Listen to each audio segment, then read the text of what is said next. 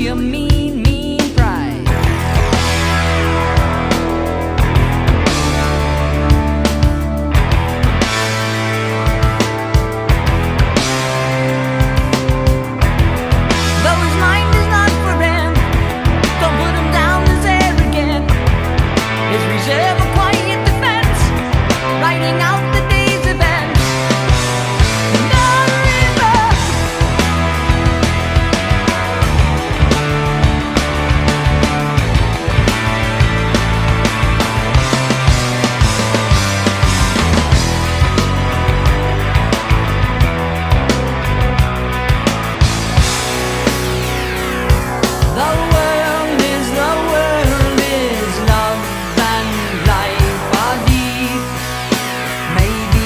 The skies.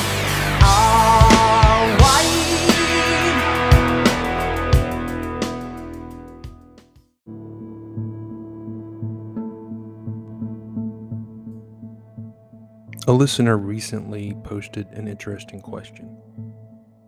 He asked, Why do you think it is that people in their 30s to 60s place so much emotional energy on the outcome of a game played by 18 to 22 year old young men, young enough to be their sons and grandsons? And I thought, well, once you move beyond the game, once you gain a different perspective, once you're on the outside, now looking in, the question becomes an interesting one indeed. Are there any other analogies that might help us in finding an answer?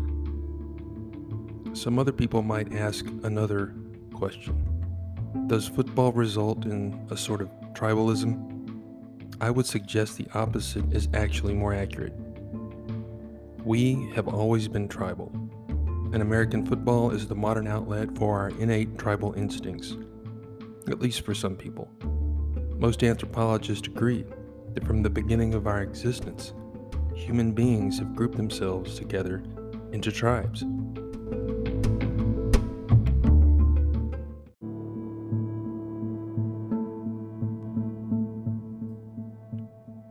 The word tribe in anthropology is a notional form of human social organization based on a set of smaller groups having temporary or permanent political integration and defined by traditions of common descent, language, culture, and ideology.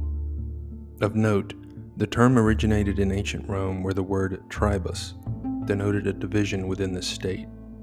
It later came into use as a way to describe the cultures encountered through European exploration. By the mid 19th century, many anthropologists and other scholars were using the term, as well as words like band, chiefdom, and state to denote particular stages in cultural development.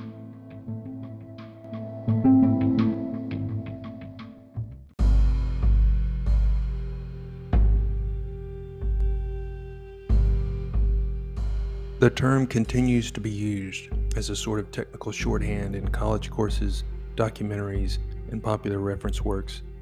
In such circumstances, members of a tribe are typically said to share a self name in a contiguous territory, to work together in such joint endeavors as trade, agriculture, house construction, warfare, and ceremonial activities, and to be composed of a number of smaller local communities such as bands or villages.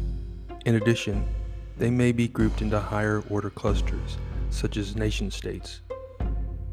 As an anthropological term, the word tribe fell out of favor in the latter part of the 20th century.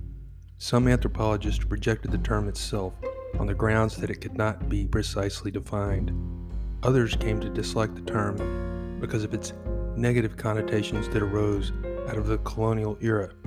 Scholars of Africa, in particular, felt that it was pejorative as well as inaccurate. Thus, many anthropologists replaced it with the term ethnic group.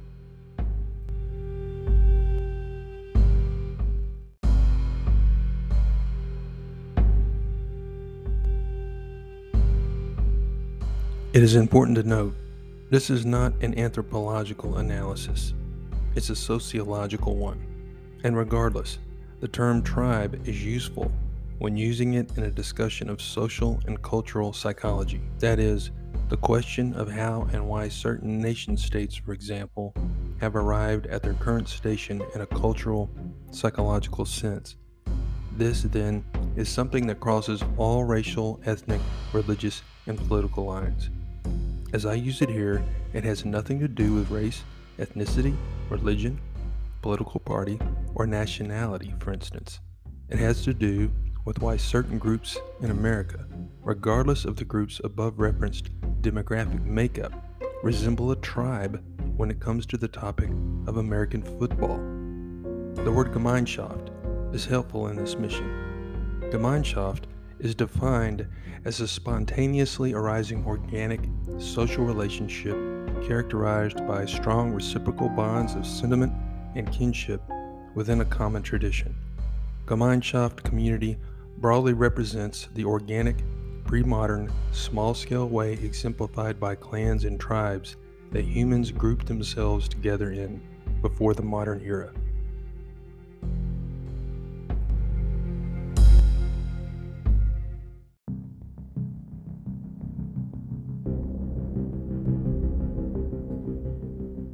So, back to the original question.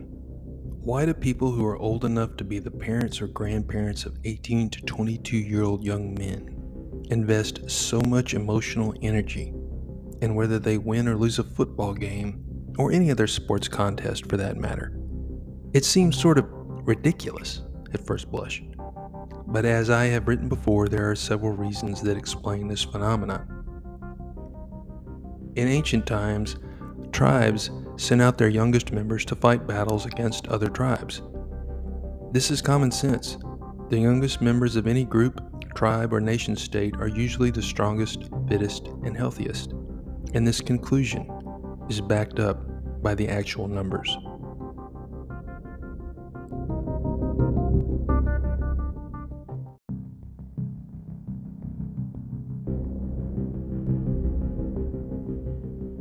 For instance, in 2019, the United States military had a total force of 1,326,200 service members.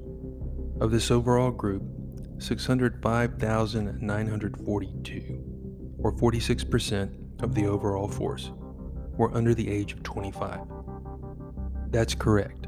Almost one half of our total military forces are under the age of 25. This should not surprise anyone for the reasons I mentioned. Our youngest generation fights our battles for us. Our youngest generations have always fought our battles for us, and older generations derive the benefits of this. And this was just as true in ancient times, as the youngest members of tribes formed their warrior class and were sent out to fight tribal battles. Tribal existence, tribal stature, tribal reputation, and most practically speaking, the tribe's very existence rested upon the performance of the tribe's youngest citizens.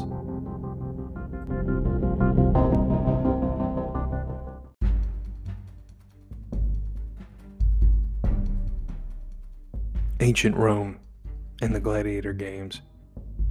There are several historical analogies for this social phenomenon. Rome provides perhaps the most recent example. By the time of the Gladiator Games' inception, Rome had conquered what was then the known world. It had no more external threats during this period, and as such, no battles to fight on foreign soil. So it turned inward and found life boring. Observers have described this era as being characterized by bread and circuses, with no perceived external threat the Roman populace became indolent, seeking only food and entertainment. Some have theorized that subsidized grain and violent gladiatorial games were part of a Machiavellian political strategy by the Roman elite to keep the masses under control. Irrespective of the overall state of the economy, how efficiently the government ran, or the level of corruption in Roman society, the mob was only interested in and the emperors only had to provide a daily dose of bread and circuses. With no wars to fight, something was needed to replace them. Something was needed to reignite the instinct for war. So the gladiator games were created to serve as a simulation for what was lacking a real war.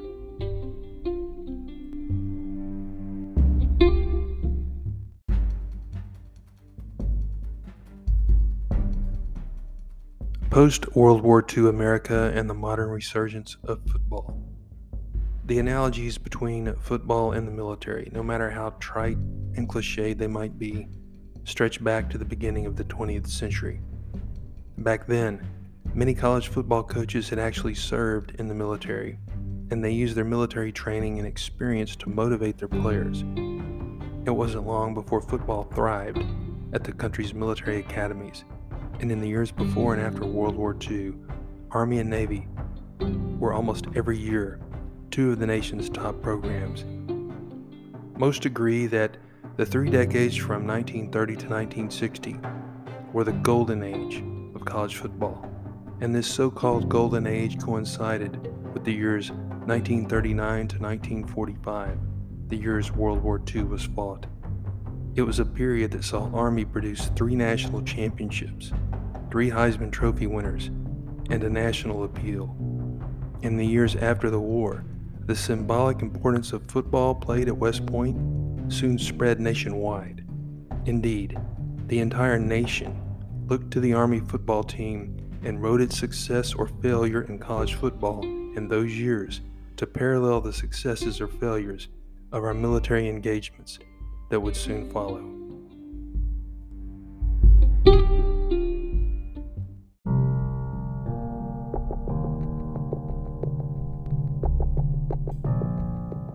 And like the ancient Romans, since there were no more world wars to fight and invest emotional energy in, no real existential threat, as it were, people had to find something else to invest their emotional energy in. The youngest generation was no longer fighting an existential tribal battle, and so, as tribes have done since the creation of time, as the ancient Romans did, and as Americans did in the post World War II era, Americans found something else as an outlet for these old tribal instincts. And this persists to this day.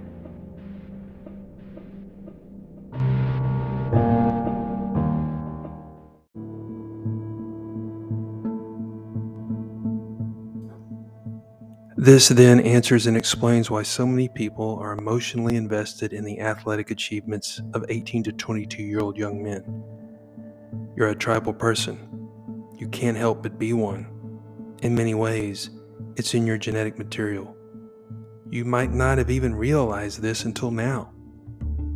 You probably recoil and disagree with the notion that your interest in your favorite college or professional team has its roots in some form of tribalism but when you consider it coldly and stoically, without judging yourself or anyone else, you'll find the conclusion inescapable, if you're honest with yourself.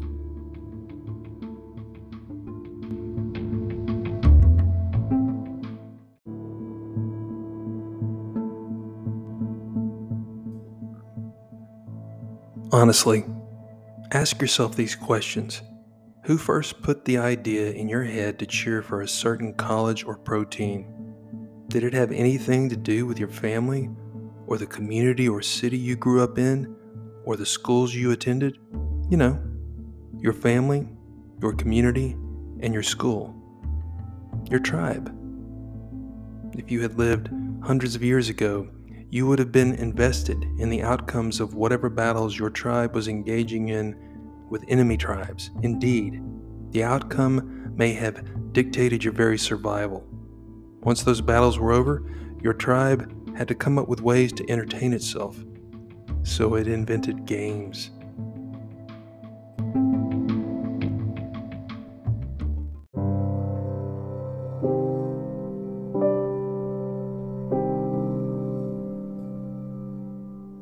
This is what the ancient Romans did when they invented the gladiator games to entertain their citizens after they had conquered the known world and before they were eventually destroyed by invading tribes from Europe. The gladiator games kept the bored and indolent masses entertained between wars, and even took the form of simulated military land and sea battles, providing the spectators with an outlet for their innate tribal instincts. And after winning World War II, it's what we did in America.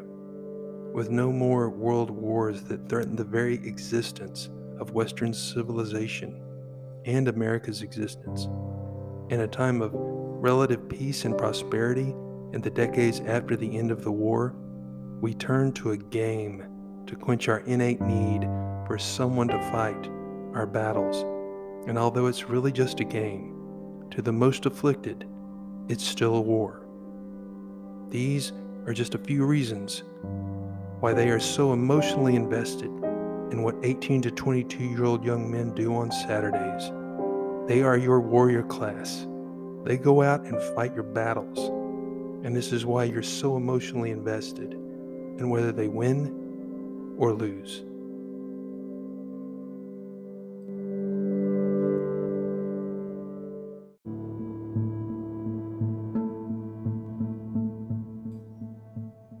This is Glenn Hines. Each episode of the Welcome to the Machine podcast is simultaneously published on Spotify, Apple Podcasts, Amazon Kindle, and Medium.com. Thank you for listening.